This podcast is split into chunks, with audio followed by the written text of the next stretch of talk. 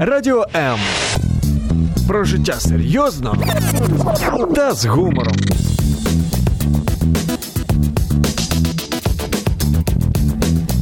Радіо М.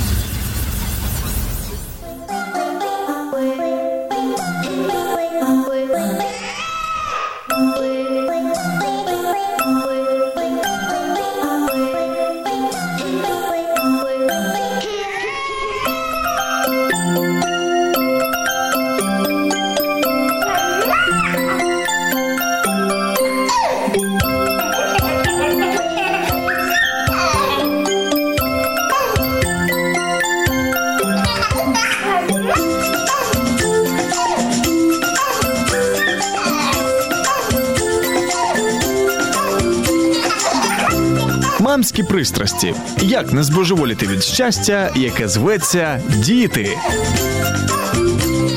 Делу время, делу время. Да-да-да-да-да-да. Делу время, делу время. Да-да-да-да-да-да. А, Потехи час.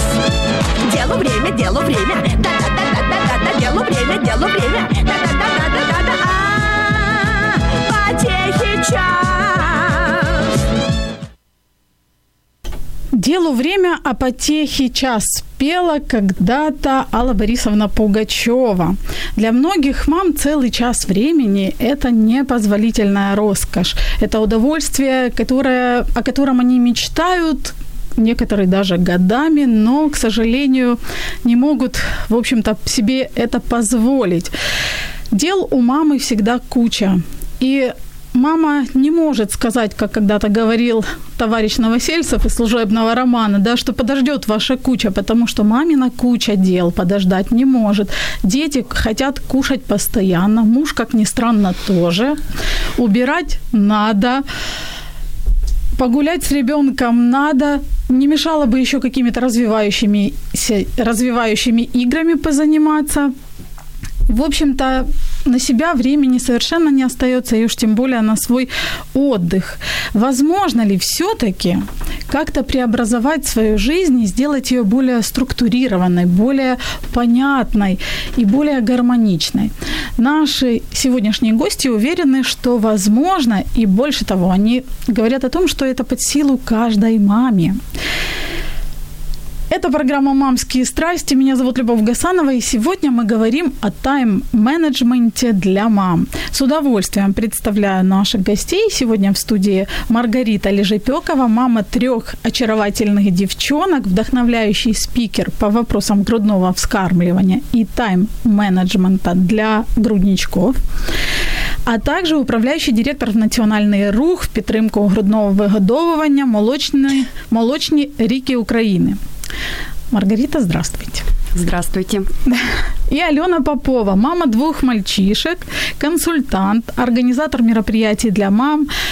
А Алена вдохновляет и помогает мамам структурировать жизнь, сделать ее как раз вот то, о чем мы говорили, более гармоничной. Автор книг «Мама 3.0. Хочу и буду» и «32 идеи тайм-менеджмента для детей». Да, здравствуйте. Алена, здравствуйте.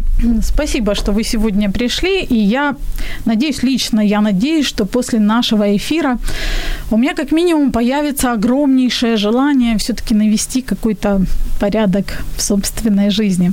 Дорогие наши слушательницы, если у вас э, есть вопросы к нашим гостям, если вам есть что сказать о тайм-менеджменте для мам, а я знаю, что есть, поэтому э, вы можете к нам позвонить по номеру 0800 30 14 13 бесплатно с любых телефонов. И, в общем-то, высказаться, либо задать вопрос. Если вы очень стесняетесь, вы можете написать комментарий под видеотрансляцией на странице Радио в Фейсбуке, либо же под э, видеотрансляцией, которая э, проходит и на моей личной странице в Фейсбуке Любовь Гасанова. Пишите, не стесняйтесь. Для особенно активных у нас, как всегда, э, подарки. Сегодня мы будем разыгрывать среди активных слушателей книгу от партнера издательства «Виват». Книга называется «Буркутун и родзинка» Кристины Андерс. Это очень трогательная история о дружбе зайца Буркатуна и мышки по имени Родзинка. В общем-то, звоните, пишите, ну а мы приступим. Девочки, не знаю, вот у многих мам, у меня лично так есть, у меня при слове тайм-менеджмент э, начинают дрожать колени, я начинаю волноваться очень сильно. Э, почему? Потому что для меня вот это слово как олицетворение того, что мне придется прилагать ну просто титанические усилия для того, чтобы структурировать жизнь. Надо вставать обязательно в 4 утра, все успеть, все сделать. Скажу откровенно, я пробовала несколько раз, но не получалось. И поэтому руки опускаются, и как бы уже думаешь, ладно, буду плыть, как плывется. Скажите, я надеюсь, вы развенчаете мой страх и страх, возможно, многих мам. Для чего мамам тайм-менеджмент? Что это за зверь такой? Нужно ли его бояться? Кто первый? Алена. Не, бояться не стоит однозначно. То, что мне нравится мамам говорить всегда, о том, что ну, тайм-менеджмент нужен для того, чтобы знать цель, куда я иду. То есть э, лучше потратить э, какой-то там, пусть не час, как роскошь для мамы, да, пусть минут 15-20 на то, чтобы распланировать, ну, хотя бы свою неделю. Э, это не обязательно, что вы должны забить ее с 5 утра до 10 вечера. Это то, что должно быть просто какие-то точки, куда вы идете в течение недели. Но есть такая штука, что из всего плана 100% только 20% выполнится. Ну, к этому просто нужно быть готовым. Ну, окей, так случилось, да, и 80% это форс-мажор у мамы. То есть это когда ребенок, вы запланировали куда-то идти, ребенок заболел, заистеричил, что-то не так, что-то разлилось, вы вышли позже, что угодно можно, может случиться. Просто нужно принимать, что такое есть, и знать о том, что да, 80%, ну окей, сегодня день попал в 80%, ну и что? Но если вы держите перед собой хотя бы неделю, вы знаете, что это событие можно перенести на более э, свободное время, время, на более свободный день. То есть я как бы любитель планировать именно неделю, чтобы неделя была перед глазами, чтобы я знала, что э, там завтрашний день у меня забит, например, и я это событие не перенесу на завтра. Я его размажу туда дальше, как бы там, где время есть посвободнее. И при планировании нужно обязательно учитывать, что не нужно планировать э, прямо час в час, минутка в минутку. Нужно всегда давать воздух в расписание, потому что именно из-за вот этих форс-мажоров, которые можно потом переставлять. И воспринимать как пятнашки. То есть тайм-менеджмент для мамы – это просто игра в пятнашки, когда я знаю, что у меня 15 кубиков, и их нужно расставить. И вот я их все время расставляю. Мне очень импонирует идея относительно планирования недели. Не по дням каждый день там расписан, угу. а именно неделя. Маргарита, вы так сидите, делаете вид, что вообще это вас не касается. У меня вопрос к вам такой когда у мамы совсем маленький ребенок, новорожденный, грудничок, с ними вообще планировать что-либо возможно? Ну, я не буду э, голословно говорить, что да, это у всех получится. Здесь очень важна, наверное, мотивация самой женщины, чего она хочет. Потому что я тайм-менеджмент всегда называю не список дел, которые мне надо сделать. Почему всех это отвращает? Потому что если ты знаешь, что тебе нужно что-то делать, у тебя вообще все твои душевные порывы идут на то, чтобы сделать все, чтобы это не делать. Я нажим, называю вообще весь тайм-менеджмент как «я план». То есть я ставлю сперва потеху, а потом дела. То есть я сразу планирую, у меня всегда день поделен на блоки, когда я буду заниматься собой. Если у меня есть какие-то дела, что я могу делегировать? То есть я с таким образом выстраиваю свою жизнь и также учу мам, что даже если рядом с тобой маленький ребенок, даже грудничок, просим помощь, да, делегируем. То есть на самом деле вот этот страх о планировании жестком идет из бизнеса. И там, да, там нужны дедлайны, там нужны финансовые результаты. Когда мама в декрете, это совсем другая сказка. Здесь нужно просто понимать, какой ты приоритет своей жизни ставишь. Если для тебя приоритет счастливая семья, ты добрая, Значит, это означает выспавшаяся, поевшая. Ты добрая. Да, ты добрая. От этого зависит погода в доме. Какой у тебя будет ребенок, ты будешь срываться на нем по любой какой-то мелочи, как ты встретишь мужа, когда ты найдешь в течение дня время отдохнуть, а уже потом на втором месте стать дела. Домашнюю рутину переделать невозможно. Хорошо, отдых планировать нужно маме? Обязательно. Обязательно. Я учу своих мам. У меня целая есть программа как раз тайм-менеджмент для мам с грудничками. То есть я взяла самую трудную тему вообще, какая существует в планировании. Потому что если трехлетку, шестилетку можно посадить перед мультиком, то грудника вряд ли. Особенно, если ты еще и работать А хочешь при можно, этом. конечно, но результативность, по-моему, Да. будет нулевая. Да, здесь просто нужно понимать, что э, когда ты планируешь приятное, ты захочешь выполнять этот план. Неделя, месяц. Я знаю, где я буду отдыхать через три месяца. Я знаю, где мы будем на выходных с мужем. Это сближает пару. Это укрепление вашей семьи. Именно тот момент, когда вы знаете, как вы будете отдыхать. Как работать, мы и так знаем с вами. А, кстати, Можно я еще да, Пока Просто вот Маргарита сказала по поводу «я должна». Мне очень нравится формулировка, но у нас у всех есть в течение дня дела, которые мы должны. Ну, мама должна приготовить, кушать, потому что никто не поест тогда, да? Мама должна постирать, потому что иначе не будет чистой одежды. Но э, мне очень нравится, когда э, можно это заменить слово «я должна» на «я выбираю». Я выбираю постирать, потому что я хочу ходить в чистой одежде. Я выбираю приготовить всем покушать, потому что я хочу, чтобы все были там не голодные, да, сыты. Я выбираю что-то делать. То есть тогда это звучит совершенно по-другому, и это хочется по-другому делать. Но это мы говорим о каких-то вот таких вещах осознанных, когда мама осознает, и она начинает это анализировать. А если Когда мама в ресурсе. Да. А когда ты даже себя, свое тело поднять с кровати не можешь, то хоть ты осознаешь, хоть ты выбираешь, хоть не выбираешь, а тело тебе говорит «не могу», да, такое, то кстати, это подмена слов быть. тоже, я думаю, вряд ли поможет. Вот здесь надо делать упор именно на собственный ресурс, на отдых. Потом и тело будет тебя слушать, когда ты в ресурсе. А, кстати, вот как, например, муж относится к тому, что вы выбираете сначала отдых, а потом уже... Да, он тоже гедонист, все нормально. Ну, я не знаю, насколько вот м, возможно планировать маме той же отдых и как восполнять тот же ресурс, планировать, ну да, планировать отдых маме с грудничком, когда ребенок плачет, кричит, у него ведь может быть все, что угодно. Форс-мажоры с грудничками – это такое нормально, стабильно. нормальная жизнь 99% вообще-то. Да, есть это стабильная Это ситуация, да. да. То есть и, и колики, и все прочее. Как планировать? Научиться жить, пока, пока он маленький, в режиме маленького ребенка. Он спит, и ты спи. Не можешь спать, лежи. Не можешь лежать, смотри фильм. Читай, развивайся. Это то время твое, законное. А погулять мы пойдем на улицу с открытыми глазами. И поэтому, когда ты отдохнула, и твой ребенок начинает активно показывать, ну, что он ребенок, да, у тебя есть для этого ресурсы, есть силы. Ален, к вам вопрос. Организация быта – это то, что, в общем-то, занимает очень много времени у мамы. И я, честно сказать, думаю, что не одна такая. Иногда вот м, валяются игрушки, пусть они валяются. Через две минуты, а если я их уберу, она через две минуты опять будет валяться. Я лучше переступлю, сяду, посижу, попью чай. Но не всем это нравится, не всем мужьям тоже это нравится. Я знаю, что вы специализируетесь на организации, ну, одна из специализаций – это организация быта.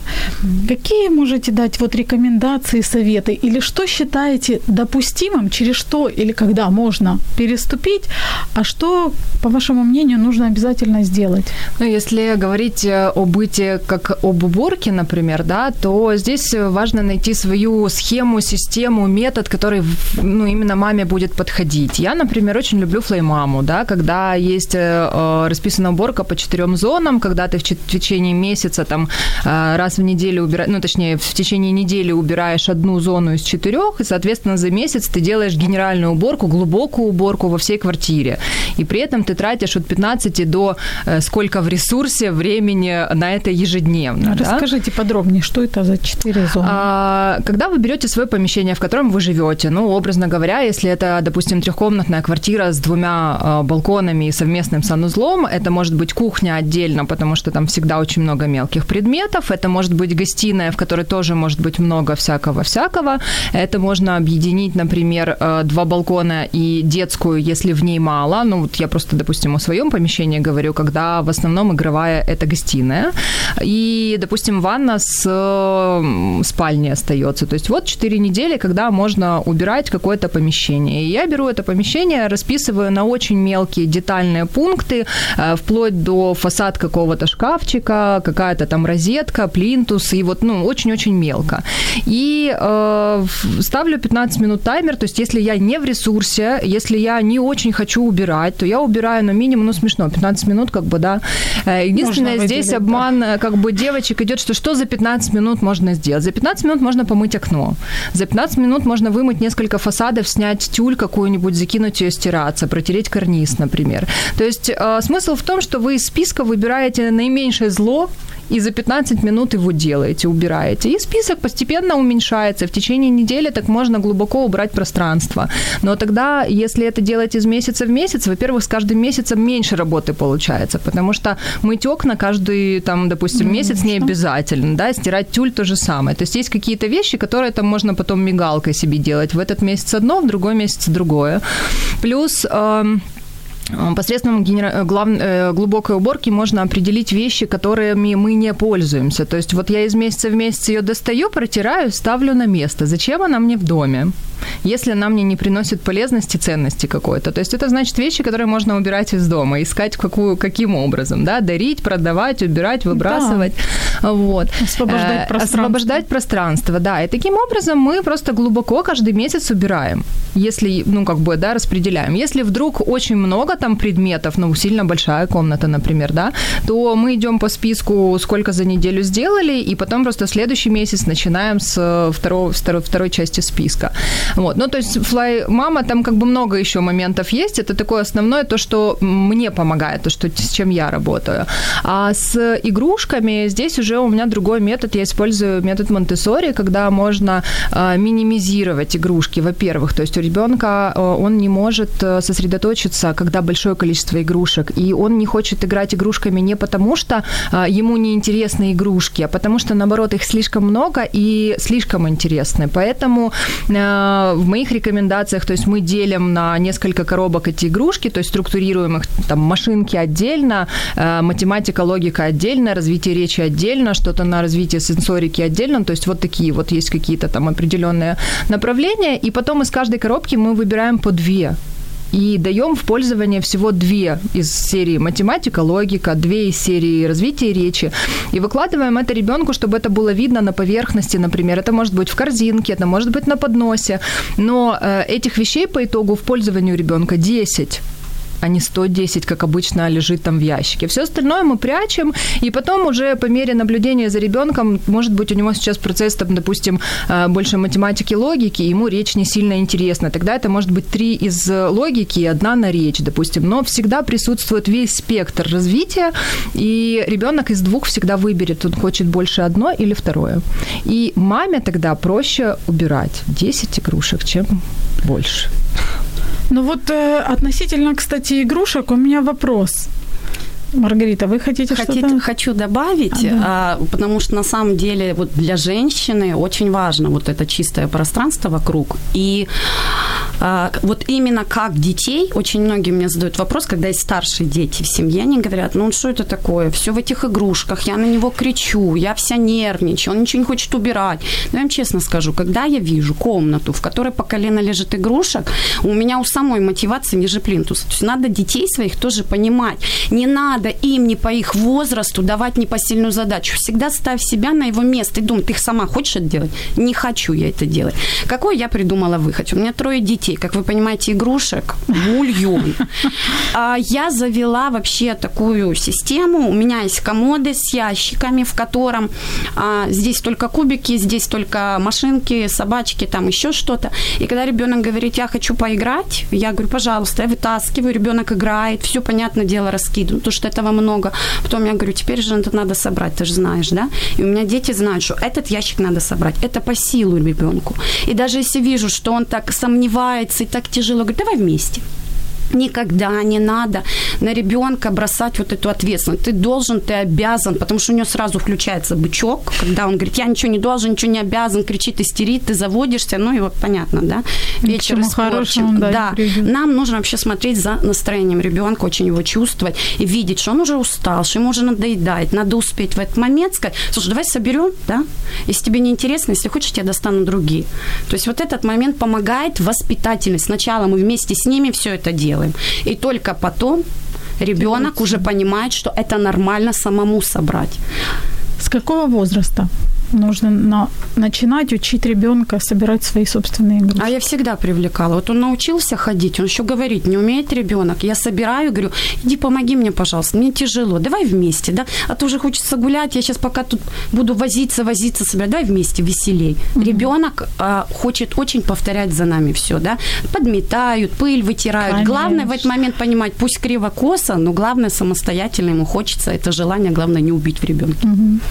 Здесь еще есть такая штука, а, называется сенситивные периоды, когда э, у ребенка, он когда ну, волнообразный интерес возникает к чему-то, и есть пик вот этого интереса. И э, у ребенка сенситивный период порядка, он длится до трех лет. И вот как раз до трех лет важно очень привлекать к уборке, важно организовывать какой-то уголок со средствами для уборки, какие-то венички, совочки, которые только ребенку принадлежат, мама их не берет, потому что это мое. Э, пожалуйста, пользуется, и вы учите его пользоваться этим, потому что как правило, у нас возникает уже там лет 8-9, ну ты уже лоб здоровый, давай пора бы убирать, а у ребенка прошел этот период порядка, ему уже не интересно, а вы его заставляете, то есть И у него что-то не другое выработано. не выработано. То есть этот навык важно как бы давать с самого маленького, действительно, потому что как раз вот этот период порядка, он длится где-то до трех лет, ну, может быть, чуть-чуть больше. У нас есть комментарии от нашей слушательницы Александры, точнее, это скорее комментарий-вопрос. А как объяснить родственникам, с которыми живешь? Бывает, что несколько поколений живет вместе, что маме требуется отдых, которая работает на работе, а еще и занимается домашней выпечкой на заказ и воспитывает маленького ребенка. Часто слышим свой адрес, от чего вы устаете? Ведь в их время не было всех благ цивилизации, и они все успевали и не уставали. Хотя мне кажется, на самом деле, на самом деле, э, старшее поколение немного лукавит, потому что когда они воспитывали нас, были детские сады, и практически все Ясли. ясли, Ясли с отправляли Мгм. полгода ты уже выходишь из декрета, и вперед ребенок там. Даже раньше. Да. Поэтому как бы Никто не требовал раннего развития. Вы знаете, мне кажется, здесь нужно взять себе в союзники мужа. Потому что муж за то, чтобы ты была лучезарная, довольная, спокойная, даже с удовольствием хотела бы с ним вечер провести, да. Поэтому, если он вас поддержит, это самое главное. Я живу вот как раз в такой семье, я 18 лет замужем и со свекровью живу с первого дня. И вот здесь очень важно научиться с ними не спорить. Вы никогда им ничего не докажете. Надо просто принимать и говорить, спасибо большое за ваше мнение, мне очень интересно. И все, спор закрыт. И делать то, что И считаешь делать то, что считаешь правильным для тебя, потому что э, это другое поколение. Человек с седыми волосами никогда не примет твою точку зрения. Надо это просто ну, принять как данность, и все. И ничего не доказывать, не тратить свои несчастные те ресурсы, которые наконец-то где-то добыл мамские. Да? Это очень важно. И все. мы продолжим говорить буквально через несколько секунд. Оставайтесь с нами. Ви слухаєте Радіо М. Радіо М. Музична хвиля. Это программа «Мамские страсти», и сегодня мы говорим о тайм-менеджменте для мам. Такое серьезное и пугающее, отчасти кого-то пугающее, отчасти кого-то вдохновляющее слово. Говорим э, с двумя замечательными мамами, Маргарита Лежепекова и Алена Попова, которые обе вдохновляют мам на более гармоничную жизнь, на организацию собственного времени, собственного пространства. У нас есть комментарий еще от слушательницы Марии. Она пишет, я давно слушаю, читаю советы по системе Fly Мамы. Нравится, пытаюсь внедрять, но это я не работала на full time. И вот сейчас возник вопрос, как подстроить извините, подстроить все задачи по дому с ребенком при полной рабочей занятости мамы. Мне кажется, что время на отдых совсем не остается. Ален. Мне кажется, что тут тоже работает вот это сначала э, распланировать свой отдых. Но вообще на самом деле я когда только-только начинала, еще до того, как я нашла флеймаму, начинала искать э, с каждым новым ребенком все больше информации э, о планировании, потому что я с каждым ребенком в три месяца его уже выходила на полный рабочий день. Единственное, что я работала дома, но полный рабочий день как бы никто там скидок не делал на то, что грудничок на это с тобой. Но э, планировать отдых обязательно. Э, просто быт желательно минимизировать на это время, да, чтобы настроиться, что важно. Допустим, вы, ну, э, мужчина может сказать, в общем, мне важен порядок. Женщина может уточнить, в чем конкретно тебе важен порядок. Возможно, что-то недостиранное или недоглаженное, или там э, что-то такое ему не сильно важно, но важно, чтобы не было раскиданных вещей и всегда было приготовлено. То есть вот здесь нужно вычленять вот это главное, что для каждого человека важно. И э, отдых все равно ставить на первое место, семью ставить все равно на первое место и быть с ними. Потому что вот этот вот период с ребенком, он никогда в жизни не повторится больше. Ребенок не будет в том возрасте, в котором он сейчас, э, через неделю, через две, через три. Да, эти все кризисы, через которые мы проходим, да, мы сходим с ума, мы не знаем, что с ними делать, но потом этого не будет. Никогда. И мы сейчас можем только быть со своим ребенком, со своей семьей. Девочки, Хотелось бы добавить, что работающая женщина – это женщина, у которой появляются финансы дополнительные. И грех этим не пользоваться. Ну, почему нельзя позвать женщину, которая один раз в неделю проведет генеральную уборку? Ну, почему нельзя заказать доставку продуктов на дом? Почему нельзя найти человека, который еще каким-то образом Поможет. от тебя заберет эту обязаловку? И если муж у нас что-то любит, значит, сели на берегу и поговорили. Дорогой, я тоже люблю порядок, как и ты. Что ты готов взять на себя, чтобы мы этот порядок вместе поддерживали. Согласна. Хочу прочесть комментарий, который э, написала Людмила Порсова. Э, я обсуждала у себя на страничке тему тайм-менеджмента и просила поделиться советом, кто что, в общем-то, использует и как э, организовывать свое время. Людмила, она мама троих детей, она сейчас приобретает еще второе образование, она журналист, она еще и работает. И вот что она написала. «Мне помогает муж. Он год назад ушел в запас из армии. Пока он служил, было сложнее с детьми. Сейчас легче. Если нужно, муж и суп сварит, и посуду помоет, и пол протрет. Детей, да, трое. Тодлер, дошкольница и второклассница. Ресурсы нам с мужем нужны. Я, главное, успеваю накормить, погулять, меньшую днем спать уложить. Старших ориентирую играть самими, самим. Если просят, читаю, рисую им. А так я задаю им направление, они играют. Сейчас лето, учебы нет, поэтому играют сами то им тесто сделаю соленое, то сошью по пару вещиц для кукол, и они рады играют в домике кукольном. Домик, кстати, из фанеры большой, на четыре комнаты я купила и задекупажила, покрасила, орнамент сделала. Мои ресурсы чем-то заниматься еще, кроме домоводства и уходом за детьми. Я декупажу второй год как, пишу стихи, меня это вдохновляет, заряжает, смотрю хорошие, хорошее кино с любимыми актерами, дает мне ресурс моя выпечка. Я учусь на психолога, я фрилансю, пишу понемногу текстов. Раньше больше читала, сейчас меньше, но все-таки читает. Бывает, что несколько страниц в неделю, но переключают. Переключение – это мой ресурс. И вот мне нравится, что муж принимает активное участие. Девочки, такой вопрос. Э, для многих слово тайм-менеджмент еще почему воспринимается тяжело? Потому что ассоциация, причем такая прямая, конкретная, с тем, что нужно вставать в 4, в 5 утра. Но для меня, честно, пока что на данном этапе это вещь практически нереальная. Ну, я смотрю как на гору, которую тяжело покорить. Это действительно так. Маргарита, вы смеетесь, я знаю, вы да, сова. я смеюсь, потому что я сова, я очень добрый специалист по тайм-менеджменту. Mm, Моим мамам очень много разрешено, потому что на самом деле тайм-менеджмент – это управление твоим временем. Как ты его начнешь? Ну, почему в 4 утра? Это значит, это правильный тайм-менеджмент, а если мой в 8 утра, в 9 или 10 – это неправильно. Ну, как-то это достаточно абсурдно, и я это называю ущемлением моих женских прав. На самом деле, я план означает, что я планирую, во сколько я встану, во сколько я лягу, когда я буду отдыхать. И это, честно говоря, заводит, когда я знаю, что я управляю своей жизнью, а не люди из каких-то книг со своим опытом. Вот Класс. мне это очень нравится. И я реально успеваю отдыхать, я ложусь поздно, я обязательно читаю, но я днем всегда отдыхаю с ребенком и сплю.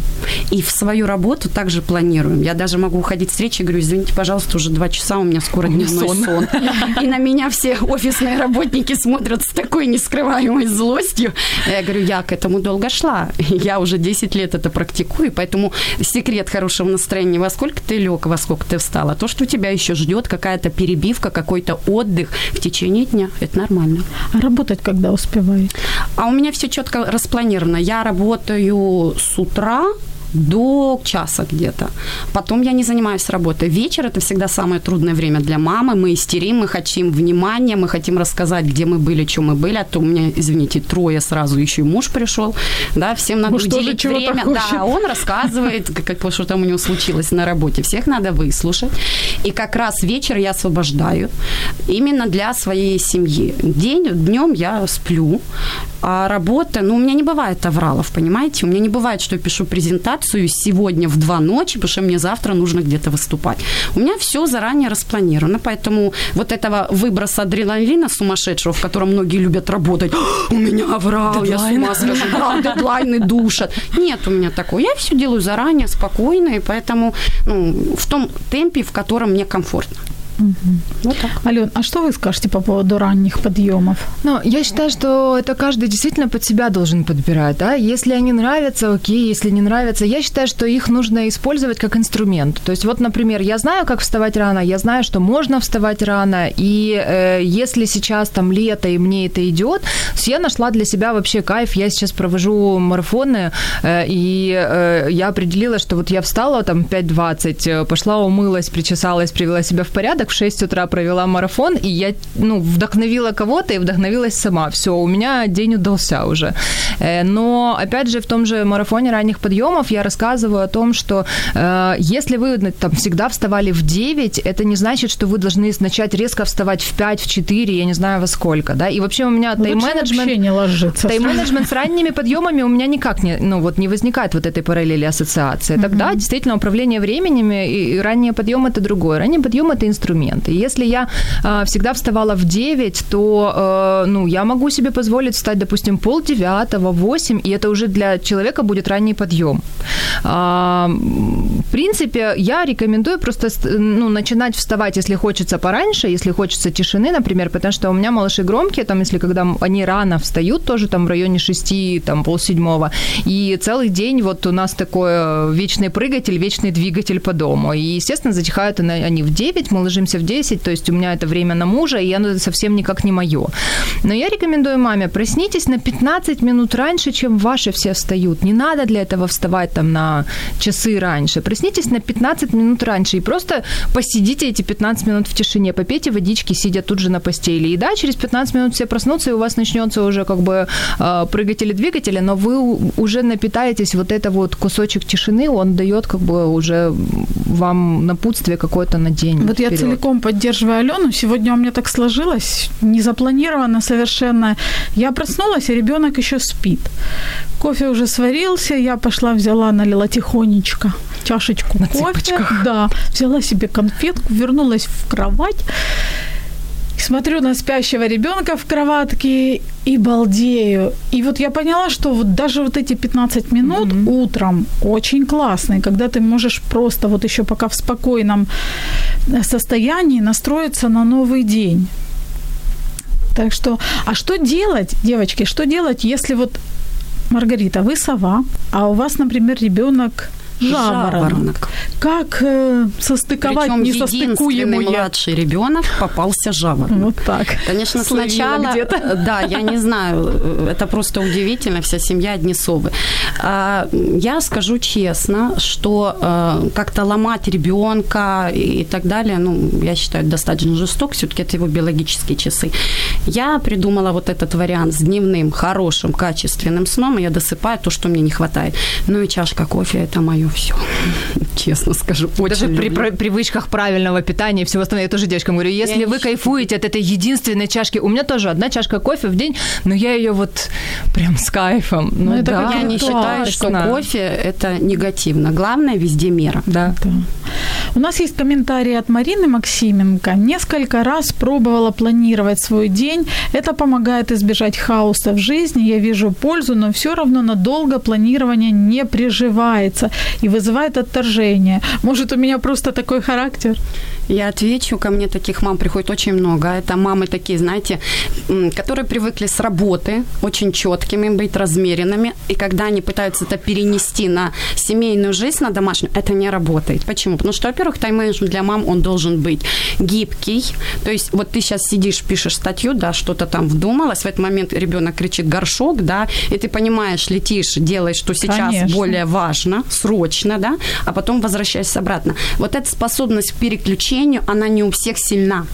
И опять же повторю, что каждый э, из мам, кто начинает планирование, они пишут списки задач, обязаловку. Обязаловка никого никогда не вдохновляет. Вдохновляет, когда там записано «Мое время с мужем по воскресеньям вечером час закон». И знаешь, да? Или мой время, мое время релакса, когда пришел муж возится с ребенком вечером, а ты там на 10 минут в ванну пошла. Вот здесь вот эти моменты помогают тебе выполнять обязаловку. Если нету там ничего радующего твое сердце, то ты ничего делать не будешь, забросишь через три дня.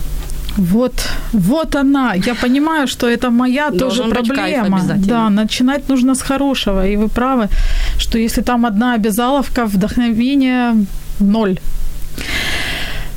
Хорошо. Такой вопрос. Мы уже говорили о том, что, в общем-то, не зазорно привлекать и даже нужно привлекать помощников. Это может быть мама, это может быть э, муж, это может быть там свекровь, кто угодно. Это может быть люди извне, то есть наемные какие-то работники.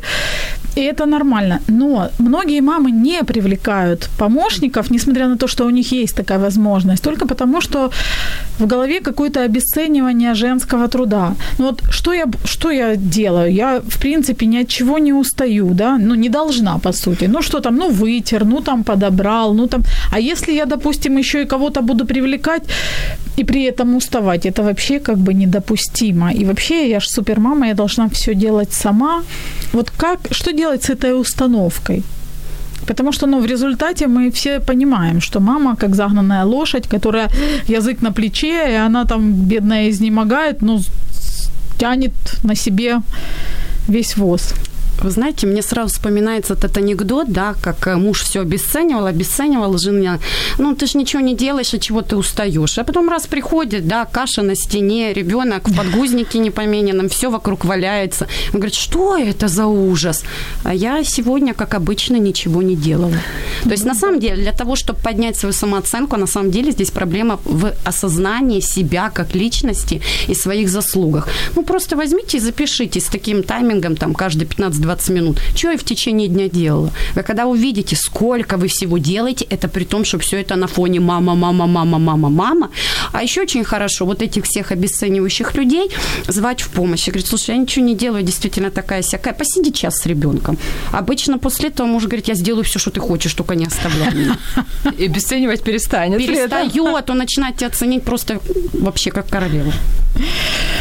Хочу прочитать э, комментарий от Галины Шостак. Вот э, она поделилась своими секретами, не секретами, просто как она планирует свое время и как ей удается успевать многое. Она мама, владелиця еще і сеті детських садов і образовательного центру. Що більше людина робить, то більше встигає. У мене тайм-менеджмент і дисципліна. О дисципліні ми, кстати, з Галіною як-то говорили на ефірі. Основні правила. Перше планування. Я використовую Google календар. Друге спорт і медитація. Дисциплінує і розвантажує мозок. Третє якісний час для дітей. Четверте велике ні розмовам по телефону і будь-яким пожирателям часу. П'яте делегування, це то, про що ми говорили. Шосте спрощення. Все, що можна оптимізувати, я оптимізую. Сьоме здоровий сон і ранній підйом. Восьме зміна видів діяльності протягом дня. Дев'яте, якщо ресурс зменшується, їду на море. У меня вопрос относительно пожирателей времени. Э, Как вы считаете, вот вы из опыта, вы общаетесь с мамами, консультируете, что для мамы, для мам чаще всего является вот этим пожирателем времени? Соцсети? Да. Соцсети.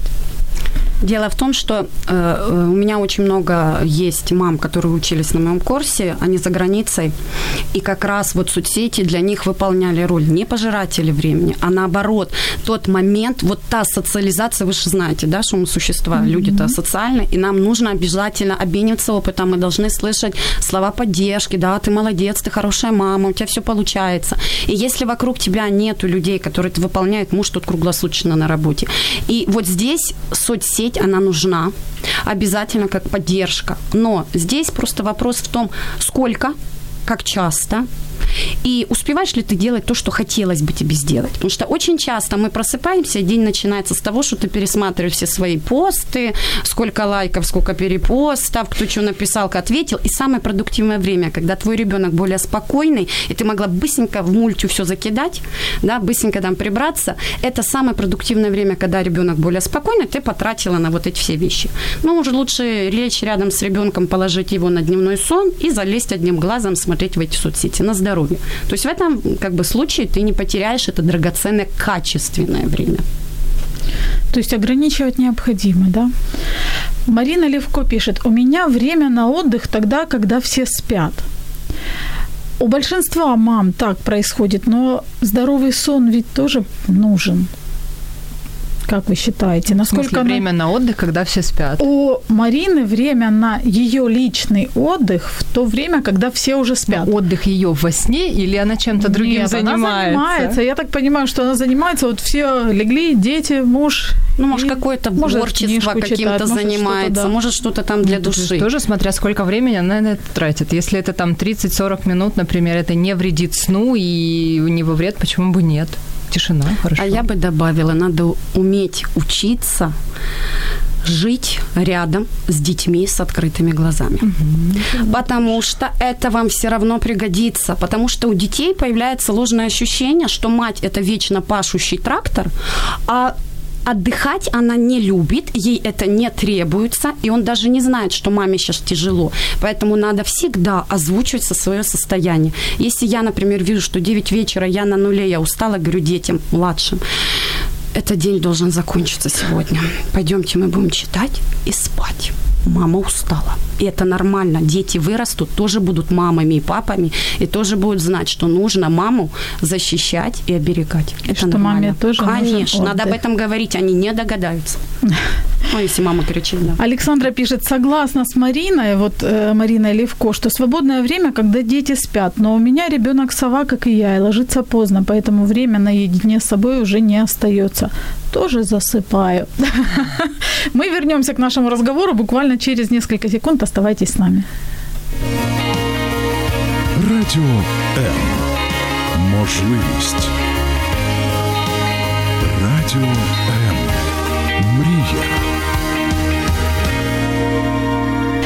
Это программа «Мамские страсти», и сегодня мы говорим о тайм-менеджменте для мам, о том, как организовывать собственное время так, чтобы его хватало и на мамин ресурс. Потому что, мне кажется, на самом деле для мамы вот это первостепенная проблема и первостепенный вопрос. Обсуждаем эту тему с Маргаритой Лежепёковой и Аленой Поповой. Обе мамы и обе специалисты в организации времени для мам. Вопрос у меня такой. Алена, я знаю, что вы являетесь автором книги «32 идеи по тайм-менеджменту для детей». Как вообще родилась эта идея и как считаете, когда нужно нау- начинать учить ребенка организовывать собственное время и собственное, в общем-то, пространство и жизнь? Ну, э, родилась идея у моих издателей, э, которых был запрос просто от родителей по тайм-менеджменту для детей. И э, когда ко мне уже обратились просто с вопросом, интересно ли было бы написать, но это как бы моя тема, поэтому да, интересно, естественно. И мы начали крутить форматы и придумали, что это должно быть какое-то количество там идей, например, по тайм-менеджменту. При этом я понимаю адекватно и объективно, что новых идей изобретать там какое-то количество нет смысла, потому что все уже давно изобретено, его можно просто адаптировать для э, как бы родителей.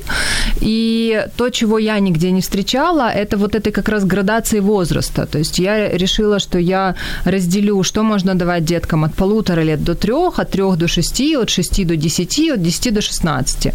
Собственно говоря, от десяти до шестнадцати там уже идут, э, в принципе, в целом взрослые инструменты, там лягушки, слоны, да, и все остальное планирование, но э, с позиции, как это можно преподать ребенку ребенку, тому, который еще все равно где-то в детскости. А, а начинаем мы неосознанно сами всегда все равно преподавать тайм-менеджмент деткам, когда мы малышам говорим, смотри, сегодня утро ты проснулся, а утро это когда солнышко поднимается, да, а сегодня э, больше сейчас дождливой погоды, это называется осень, то есть мы называем сезоны, мы называем дни недели, мы называем месяцы, и это уже тайм-менеджмент для маленького ребенка. Но когда начинать приучать организовывать собственное время? Когда э, начинать учить ребенка планировать или даже не планировать, ну, в общем, чтобы он если да, планировать, то не раньше лет 12, я думаю. То есть мы просто можем показывать, что детки, они живут вне времени, и не надо забирать у них это право, угу. по сути, да? Вот. То есть не надо их Хорошо. раньше времени всовывать в эти рамки, в кубики планирования. Но э, наша задача, как родителя, показывать, что можно так организовывать свое время, а можно вот так. Можно там вести календарь настроения какой-то один месяц, можно вести э, календарь там дел, можно сделать какие-то э, утренние и вечерние рутины на карточках и попользоваться какое-то время ими. То есть наша задача показать спектр инструментов, какие есть. Если какие-то заходят в ребенка на дольше, мы дольше ими пользуемся. Если на меньше, мы показали и дальше пошли, но, по крайней мере, мы дали ребенку попробовать вот это. Угу. Я хочу добавить. Для меня воспитание – это личный пример и любовь. Да. Дети сами возьмут. Если, начинай всегда с себя. Если ты самоорганизована, дети будут все это повторять, потому что они хотят быть похожи на нас, потому что они нас любят, и мы для них значимые взрослые. Вот и все. У меня вопрос просто очень э, часто у мам возникает к часам, когда приучают детей. Ну, кому нужно, чтобы ребенок знал часы? Родителю, потому что ему так удобно. Зачем ребенку? То есть у меня когда-то там чуть ли не спор был на лекции надо. с мамой, да, потому потому что вот вы себе противоречите. Вот надо ребенку вроде бы и показывать, и рассказывать, да, собственным примером, но как это у вас там ребенку 7 лет, он не знает часов. Я говорю, ну как бы, не, но он может э, электронные часы пойти взять, посмотреть на телефоне, он вам скажет, который час. Он знает, какой набрать 121, э, и ему скажет тетя, который час. То есть это он знает. Но, но да, но в принципе, как бы мы этим балуемся, этими инструментами, создаем там сами песочные часы, играемся с ними, да. Но вот четко, что ты там с 10 до 10-15 должен сидеть делать уроки, но нет у нас такого. Дети сами по себе режимные, mm-hmm. если помогать им поддерживать этот режим. И они потом сами все четко чувствуют, когда им нужно выходить, когда нужно вставать. То есть мы просто не лезть в режим ребенка, ну, по сути. Мне кажется, это корнями идет туда, как все хотят, удобных детей. Да, да, да. Но это не о детях. Сейчас это разговор не о детях. Тайм-менеджмент для детей – это как сделать мне удобного ребенка, чтобы он не мешал жить мою жизнь. Ну, извините, очень субъективно. Девочки, вы удивитесь, конечно, но время у нас все? Да, практически все. У нас осталась буквально одна минута. Вы вдохновляете мам. Вот это слово мне очень нравится. И вот буквально в двух словах могли бы сейчас что-то сказать такое, чтобы вот мама вдохновилась, окрылилась, взбодрилась и захотела ей, структу... захотелось ей структурировать свою жизнь и как-то... Кто? Давай. Я вам скажу так. Тайм-менеджмент – это возможно жить по своим правилам. И этот тайм-менеджмент, он только для вас, потому что вы будете учиться задавать себе вопросы, что я хочу, что я люблю, как часто я это люблю, и кто мне в этом поможет. Спасибо. Спасибо. Я бы пожелала мамам, чтобы тайм-менеджмент им ну, как бы не ускорял жизнь, а наоборот помогал замедляться и помогал остановиться и увидеть, что у меня впереди, и что у меня сейчас, и что у меня происходит вообще здесь и сейчас. Спасибо. Спасибо нашим гостям. Была, были у нас в гостях Алена Попова, мама двух мальчишек, консультант, организатор мероприятий для мам, вдохновляет, как вы уже заметили, и помогает мамам структурировать жизнь, сделать ее более гармоничной. И автор книг «Мама, мама 3.0. Хочу и буду» и «32 идеи тайм-менеджмента для детей». И в гостях была Маргарита Лежепиокова, мама трех очаровательных девчонок, вдохновляющий спикер по вопросам грудного вскармливания и тайм-менеджмента, а также управляющий директор Національний рух в підтримку грудного вигодовування молочні ріки України. Девушки, спасибо вам огромное. Наши радиослушатели тоже благодарят, говорят очень хорошие советы. Благодарим. Между особенно активными мы разыграем подарок э, от нашего партнера издательства «Виват» детскую книгу «Буркутун и Родзинка» сразу же после эфира. И видео, конечно же, выложим у нас на странице Радио М и на своей собственной персональной странице Любовь Гасанова я тоже, конечно, выложу. Надеюсь, что этот эфир как минимум вас вдохновил, потому что меня он вдохновил. Уже хочется планировать, чего же хорошего для себя сделать на этой неделе. Это была программа «Мамские страсти». Услышимся через неделю. Всего доброго. До свидания.